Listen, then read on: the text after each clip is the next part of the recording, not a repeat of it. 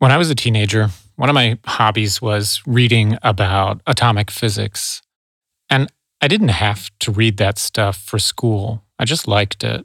And I didn't even really know why. But looking back, I think I liked physics for the same reason that most people do. It organizes the world around us into little bits, little packets, these atomic parts that have names like protons, neutrons, and electrons. They all have charges and spins, interactions, numbers, mass, decay, half lives, stuff like that. And I liked that, the organization of it all. And this one physicist, he was the one whose books I read most often, most voraciously. It's interesting that some people find science uh, so easy and others find it kind of dull and difficult. It, especially kids, you know, some of them are just eat it up. And I don't know why it is. It's the same. That's Richard Feynman. And he was famous for his lectures and books on physics. He was probably more famous for that than he was for having worked on the Manhattan Project or for having analyzed what went wrong when the Challenger space shuttle crashed. And I'm going to play you a little more of one of those lectures. This is one that was recorded at his house, so it's not really technically a lecture. He's actually just sitting in an armchair and talking to the camera about physics, but he's repeating a lot of the same stuff that you'll find in his books and public lectures. The atoms like each other, the different degrees. Uh, oxygen, for instance, in the air would like to be next to carbon, and if they get near each other, they snap together. If they're not too close, though, they repel and they go apart. So they don't know that they could snap together. It's just as if you had a ball that was trying to climb a hill and there was a hole it could go into, like a volcano hole, a deep one. It's rolling along, it doesn't go down in the deep hole because if it starts to climb the hill and then rolls away again. But if you made it go fast enough, it'll fall into the hole. And so if you have something like wood in oxygen, there's carbon in the wood from a tree and the oxygen comes and hits it, carbon, but not hard enough. It just goes away again. The air is always coming, nothing's happening. If you can get it faster by heating it up somehow, somewhere, somehow, get it started, a few of them come fast. They go over the top, so to speak. They come close enough to the carbon and snap in. And that gives a lot of jiggly motion, which might hit some other atoms, making those go faster so they can climb up and bump against other carbon atoms, and they jiggle and they make mothers jiggle, and you get a terrible catastrophe, which is one after the other. All these things are going faster and faster and snapping in, and the whole thing is changing. That catastrophe is a fire. I still think about those lectures and videos that I watched when I was a teenager because they help me understand the world. They help me understand the way it works. And I feel like once you get the laws of physics in your head, it's kind of hard to get them back out. I know that it sounds probably pretentious, but I really do think that knowing about atomic physics helps understand just everyday phenomenon.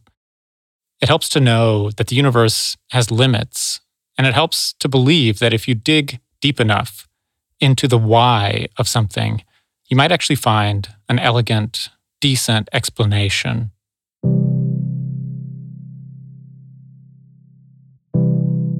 But why am I telling you about atomic physics and Richard Feynman?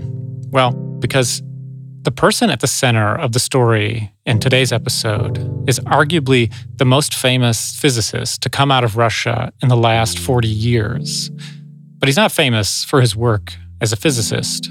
He's famous for this Gazprom, the biggest gas company in the world, looks like bankrupt. Because of mismanagement, because of huge corruption, He's famous as a Russian politician. That's the guy, that's his actual voice. It's from 2009 when he spoke publicly in Washington, D.C., spoke about his opposition to Vladimir Putin and about corruption, about Gazprom, the company that put up half the money for the Nord Stream project. But everybody's interested about pipeline because this is money and that cut, right? This physicist slash politician's name was Boris Nemtsov. And I'm going to tell you his story today, including how he was murdered in 2015 right in front of the Kremlin. I'm James Reed, and this is a special series from the Don't Show My Face podcast. This is Big Mistake. Sehr geehrte Damen und Herren, gerade eben sprach ich vor der Einheit der europäischen Kultur. Ladies and gentlemen, excellencies, we've come to the high point of our ceremony. We're going to turn the wheel of history. The 8.8 billion euro Nord Stream project was agreed in 2005 by then Russian President Vladimir Putin and then German Chancellor Gerhard Schröder. Die Welt ist, meine Damen und Herren, viel, viel komplizierter geworden. Und in Nord Stream 2 muss man so umgehen, dass Gas durch diese Leitung fließen kann.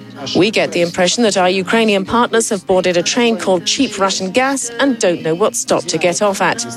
He warned Ukrainians not to resist and to lay down their arms as columns of Russian armored vehicles rolled across Ukraine's borders.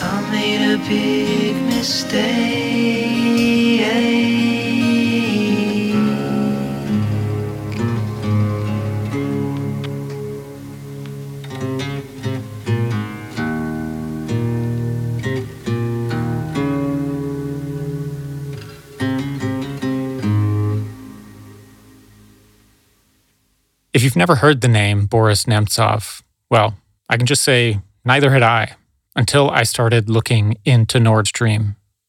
In fact, someone in an interview that I did was the person who first brought up the name to me. This was very risky, and that is why all the others that uh, had, had criticized this project as well and the policy as well had, had left Russia. They all had to leave, and if you don't leave like Boris Nemtsov, uh, you, you are killed. I don't know that name. Could you tell me about him? I don't. I don't know that story there. Uh, Boris Nemtsov. Mhm. Uh, uh, Boris Boris Nemtsov was a politician who was a former minister in, uh, at Yeltsin's time, had uh, at the beginning as well a good good understand, kind of understanding with Putin, and he was killed in, in, in the front of the Kremlin. That's Jörg Himmelreich, who you heard from back in part four. And that got me immediately curious about Nemtsov. But it took me a while to even be able to remember his name and say it, or much less spell it. For Westerners, it's a much more challenging name than one like Putin, which, by the way, I usually pronounce Putin, even though in the West uh, there's a very American way of saying it like Putin. But going back to Nemtsov, an easy way you can think of him as a starter is to think of him as the guy who came before Alexei Navalny. At least for me, after a few weeks of reading and researching everything I could get my hands on, that seems to be a fair comparison.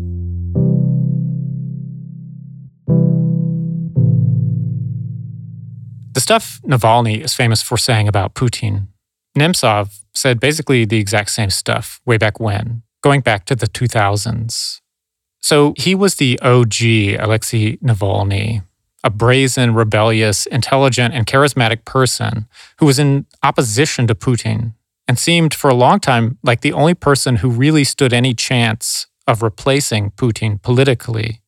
For a sense of Nemtsov's life and career, let's just take a short trip through using audio. Я обращаюсь к сотрудникам государственной безопасности, которые, я надеюсь, сейчас меня слышат. So that's Boris at a political rally in 1990. He was 30 years old at the time. And his mother, apparently, is the one who dragged him into politics. He'd been working for years as a theoretical physicist, apparently a pretty busy and successful one, with 60 publications to his name. He'd gotten his PhD when he was 25. But then Chernobyl happened. There has been a nuclear accident in the Soviet Union, and the Soviets have admitted that it happened. The Soviet version is this one of the atomic reactors at the Chernobyl atomic power plant near the city of Kiev was damaged. So there was Boris Nemtsov in Russia, an atomic physicist, watching the worst atomic disaster to have ever happened inside the USSR. The Soviet Union, it didn't even tell the West at first what had happened. It wasn't until Swedish workers at a power plant there were coming into work one day The first word that something was seriously wrong came from this power plant in eastern Sweden, where workers coming on the job registered abnormally high levels of radiation on their bodies. It was only after that that the world found out. High enough to harm humans, and no accident had occurred at that plant, it was shut down. And as tests were conducted, similar puzzling reports of high radiation came in. from. So then, fast forward a few years to 1990.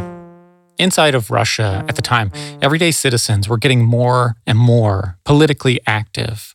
Boris's mother was one of the people who was going out to rallies. She began to collect signatures for a petition that was against the building of an atomic plant close to where they lived And she started dragging her son, her atomic physicist son, with her to the square.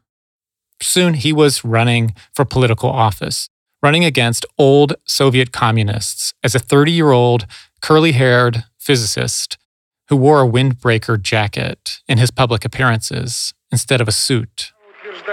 и официально толковать законы принадлежит только Съезду народных депутатов, Верховному Совету, Верховному суду и Комитету конституционного надзора. Despite being an outsider who didn't really know how to dress for the job and didn't have any experience, he won. And he gave into wearing a suit and tie finally. And Boris Nemtsov became a rising political star. His intellect and responsible attitude, it even caught the attention of another politician named Boris, Boris Yeltsin. Он пойдет демократическим путем. Это абсолютно твердо. And after Nemtsov's first stint in public office, Yeltsin appointed him governor of the city where he had been politically active. It was definitely a big break for him. However, the 90s, they weren't an easy time. If you were a public servant in Russia that actually wanted to fix problems and help everyday citizens, you might remember that we described the 90s in Russia with this clip about when McDonald's opened up in Moscow. Well, it's been 14 years in the making, and today, finally, McDonald's threw open the doors to its first restaurant in Moscow. We're all hungry in this city, she says. We need more of these places. There's nothing in our stores or restaurants. There weren't just shortages of food, there were shortages of everything tobacco, soap, toothpaste, pantyhose. It wasn't easy to get any basic good.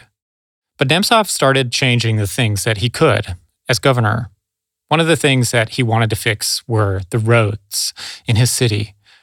Russia is famous for having terrible roads, mostly because they're famous for running corruption schemes every time they build a road or fix a road. None of the public money spent ever seems to end up down in the pavement itself. It usually just ends up in the pockets of the politicians involved in the projects and the contractors as well. There's a story about Nemtsov inspecting the roads in his city by driving around with a shot glass full of vodka rested on his car. He wanted the roads under his governorship so smooth that if he drove around with that vodka glass on his car, the liquid would stay steady.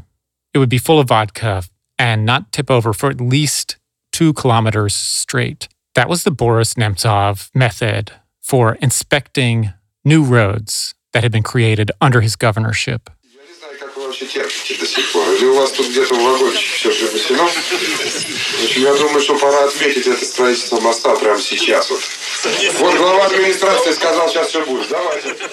Not only did he fix the roads, voters liked him. Все трое. He would go out and talk to them, to everyday people on their level. Nemtsov could be charming. He could shake hands with old babushkas in snowy villages and joke with kids at public events. He was popular. He was what you could call telegenic. На мой взгляд, одна из самых драматичных страниц в жизни In 1997, Yeltsin, he offered Nemtsov a new job, a bigger job, one in Moscow, one in the Yeltsin administration. But Nemtsov didn't take it right away. He turned it down. He turned it down because he wanted to stay governor in the city where he lived. He wanted to fix more roads, listen to more old babushka's problems, and find solutions. But Yeltsin insisted. Yeltsin's daughter, Tatiana, also insisted. She told Nemtsov that her father had helped him out and that now her father needed his help because Yeltsin was struggling politically. She told Nemtsov that he couldn't refuse. Оценить степень э, ответственности не могу. До конца не могу оценить степень влияния московских интриг. Абсолютно не владеющих. Nemtsov ended up taking the job. And that's audio from him back in 1997, explaining all the ways he wasn't ready for the job. He wasn't ready to go to Moscow and that he didn't really know what he was getting into, even after having said yes.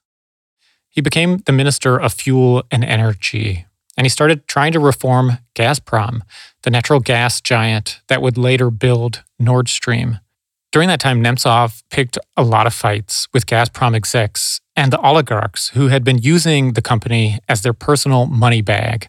He picked fights with them, and he often won. He did so well that there was even talk about him becoming president after Yeltsin, that Yeltsin would hand the country over to him one day. Yeltsin handed the country over to someone else.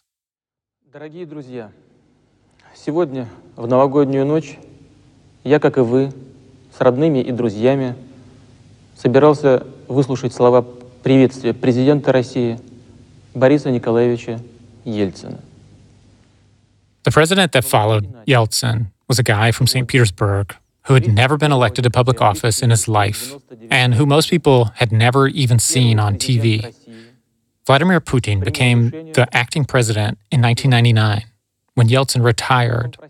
And even though Nemtsov and Putin had both worked together for Yeltsin before the swap, even though they were supposed to be on the same side, the side of liberal Democrats, it didn't take long for Nemtsov to start criticizing the new president of Russia, President Putin. В стране глубокий системный кризис. У Кремля вся власть, вся власть, все кадровые вопросы. Кремль определяет и внутреннюю, и внешнюю политику страны. That's Nemtsov back in 2000 in parliament, complaining that the Kremlin under Putin had too much power. Nemtsov couldn't settle down into the new gears of power and corruption that Putin was installing in Moscow. He couldn't find a place for himself there. The road corruption thieves and old FSB spy buddies of Putin were sprouting up everywhere, turning up in every cabinet and every deputy position that was opening and being filled by people loyal to Putin.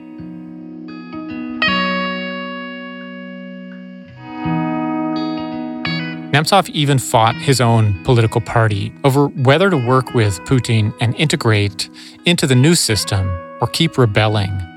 Nemtsov chose to keep rebelling, and he killed his own political career by doing so. In 2003, he did not get reelected to parliament. No liberal Democrats did. He was a man without a job, and Russia was a country with a whole new system.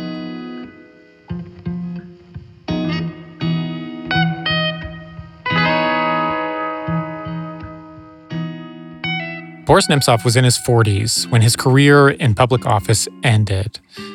He could have gone back home and gone back to physics, his first love. But the thoughtful problem solver who had made so many compromises while working for Yeltsin and others in power, he didn't just settle down. He didn't come to rest. He went out and started yelling in the streets. Ты не знаешь свой народ! Ты даже не понимаешь, почему мы здесь! Мы здесь, потому что у нас есть чувство собственного достоинства! Мы здесь! And he started writing. He wrote lengthy, scathing criticisms of Putin and the new Russian system.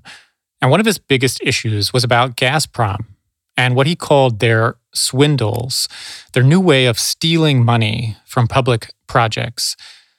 Public projects like building pipelines, aka Nord Stream 1.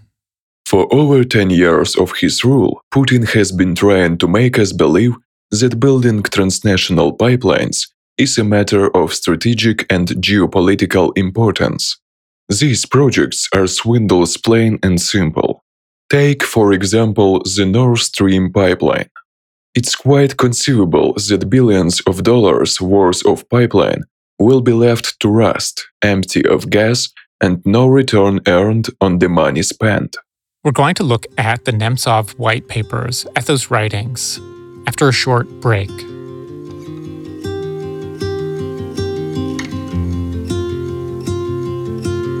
One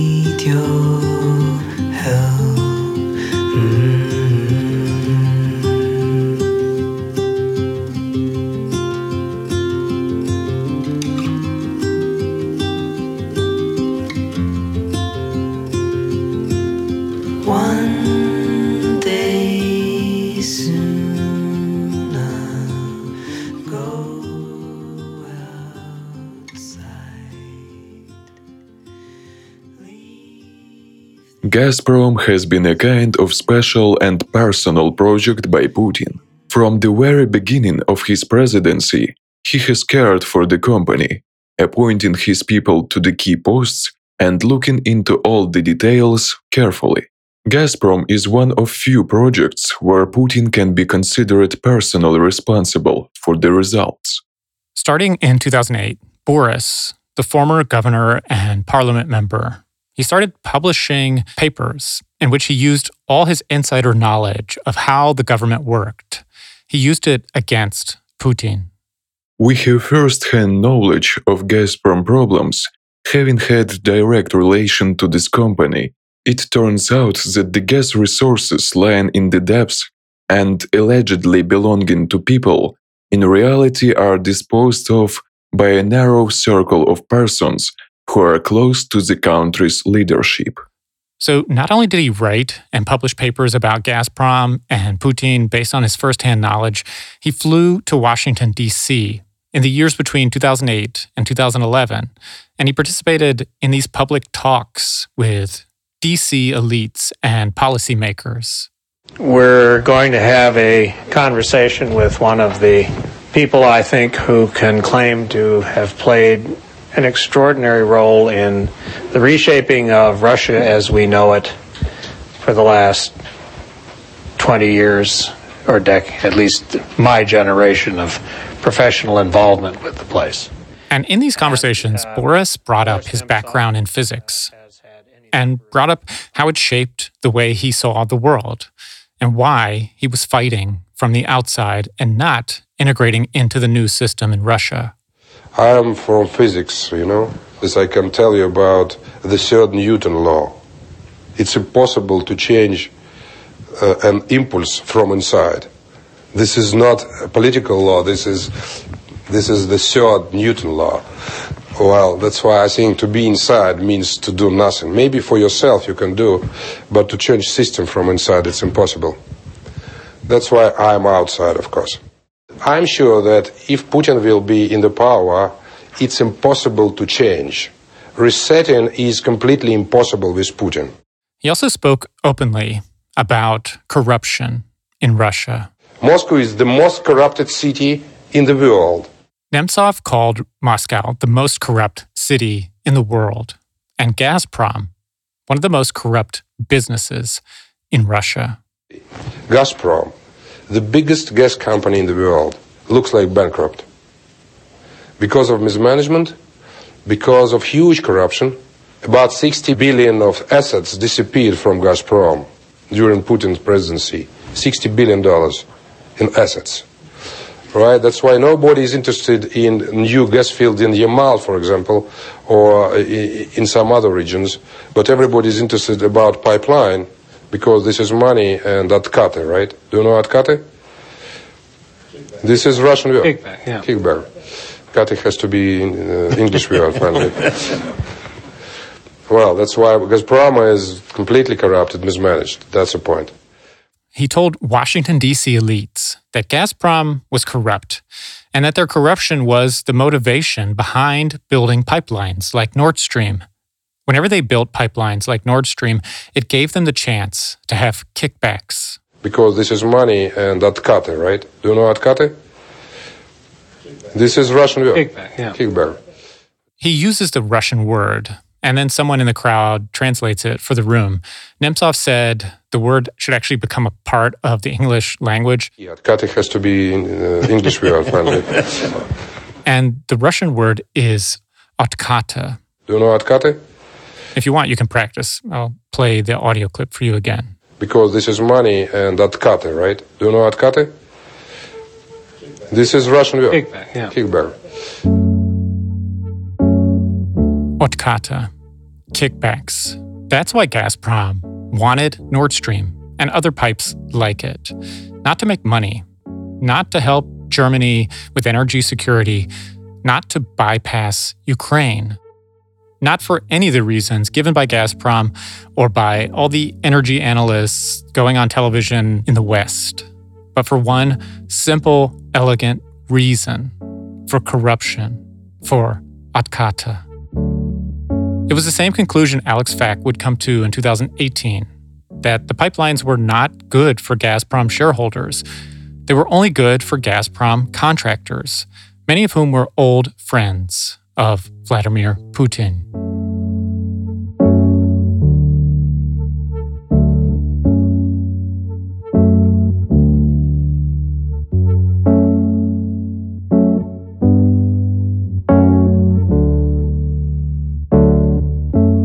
And I want to point out, too, this is the word that was used when I talked to Nord Stream employees. The same word, kickbacks. This is what they said they knew was happening on the Russian side of the project.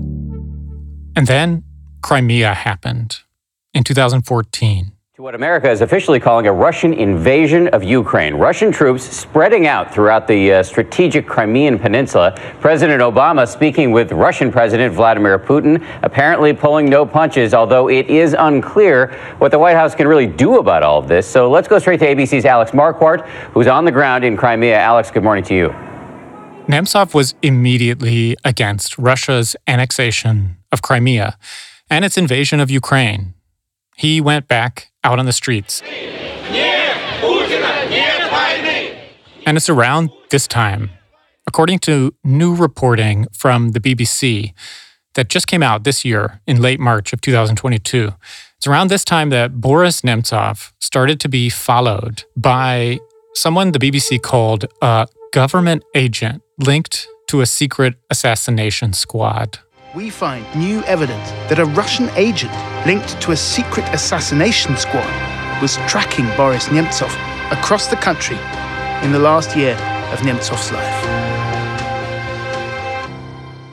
The BBC, together with Bellingcat, they pieced together the flight and train data of this government agent and found that he tailed Nemtsov from mid 2014 into early 2015 On one of the trips where Nemtsov was shadowed, according to the BBC, Nemtsov traveled to eastern Russia in order to To present a report on corruption in Russia's state owned energy giant Gazprom.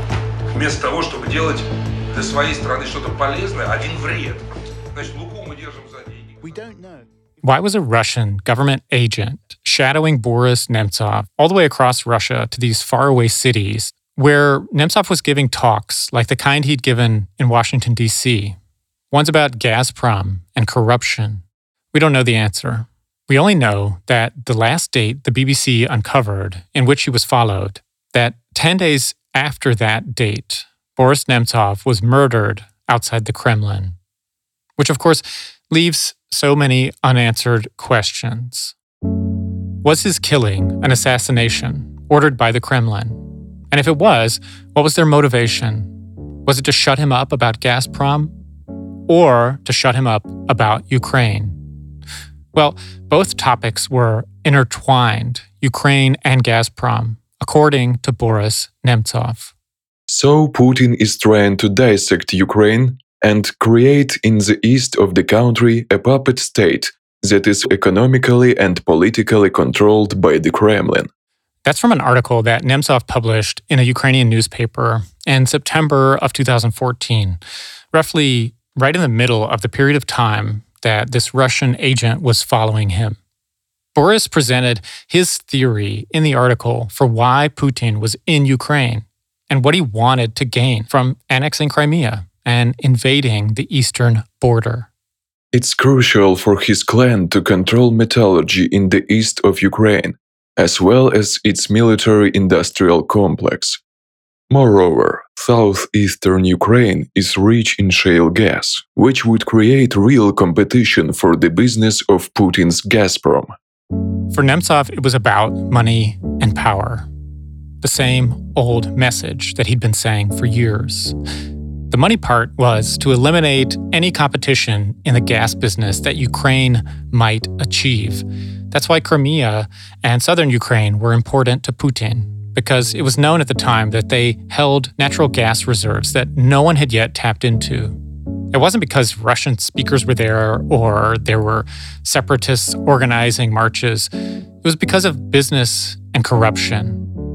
As far as eastern Ukraine was concerned, Boris wrote that it was because Putin wanted, quote, to control metallurgy in the east of Ukraine, which I don't know about you, but it brings a lot of recent memories to my mind of Ukrainian soldiers holed up in the steel factory in Mariupol.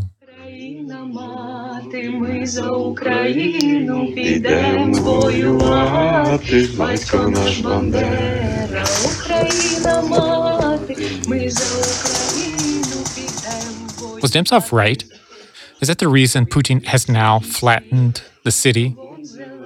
What we do know is that 10 days after the last known day the Russian agent shadowed Boris, he gave his last interview, where he also talked about Ukraine. Одна из важнейших причина кризиса, э, важнейшая причина кризиса в том, что Путин начал безумную, агрессивную Putin has started an insane, aggressive, murderous war with Ukraine. Документально доказано присутствие там российских войск. Давайте представим себе час дебатов моих с Путиным. Just a few hours after that interview, Boris Nemtsov walked across a bridge that overlooked the Kremlin. And an assassin came up from behind and shot him six times in the head, heart, liver, and stomach. There's a lot that could be said about Boris Nemtsov's murder. I'm going to link in the description to several sources that I think are worth looking into on the subject. But before I leave the Nemtsov part of the Nord Stream story behind, I want to play you the reaction from Garry Kasparov to Nemtsov's death. You might know Garry Kasparov as one of the world's most famous chess players, just to remind you. But this comes from right after the funeral in early March 2015 when Kasparov was speaking on Bloomberg. Walk us through sort of your reaction to all of this. Uh, it's, it's very hard to describe. This morning I was watching the funeral and uh, I have to admit I was crying. So it's, uh, it's, it's even more difficult because I couldn't be there. So because it's just- not safe. Unfortunately, it's, my trip to Moscow will be, you know, a one-way ticket with predictable consequences. So I, I, I'm, I'm ashamed to hear all these speculations about, you know, different possible suspects and scenarios. When you investigate the crime, you should look for the motive and capability. And Boris Nemtsov was the most vocal critic of Putin's regime. He released numerous reports about corruption, violation of human rights, and most importantly, uh, he was about to, to release his new report about presence of Russian troops in the eastern Ukraine. Uh, that the, the report that will include testimonies from, from the soldiers, their families, a lot of material that will compromise Kremlin. I will reveal Putin's lies. Could we still see that report? I doubt very much because one of the first things that police did uh, after washing away all the traces on, on the murder spot, as we could see, uh, they rushed into Boris' apartment and seized the computer and every every bit of information they could find. Garry, Boris clearly knew there were risks. We know that his mother was terrified that he would be murdered. He expressed some similar concerns, although not to the same degree, in the days before uh, his assassination. Given the fact that such a high profile figure in the opposition was taken out in this manner, what do you expect from opposition politicians and those just more generally opposed to the Putin regime will do going forward? I think this message was very clear. Anybody in Russia who speaks against Vladimir Putin Is a dead man? It's not safe. Let's start, and could be even a dead man. It's no longer about you know uh, days, months, years in prison. You could simply uh, uh, uh, eliminate it in front of the Kremlin in such a brutal and uh, ritual manner as it happened with Boris. Then, if he has just made it known to the world that Vladimir Putin is the the ultimate gangster, what should world leaders from the Western world think of? I think at the time that Kasparov said that on television on Bloomberg, people thought he was overreacting. But now, after the invasion in 2022, it doesn't seem like so much of an overreaction. It seems like he and Nemtsov knew a few things that the rest of us just hadn't been paying attention to. That's the thing about physics. It's not enough to just look at the basic details. Every once in a while, you've got to step back and check that your data actually matches the larger reality of what's happening.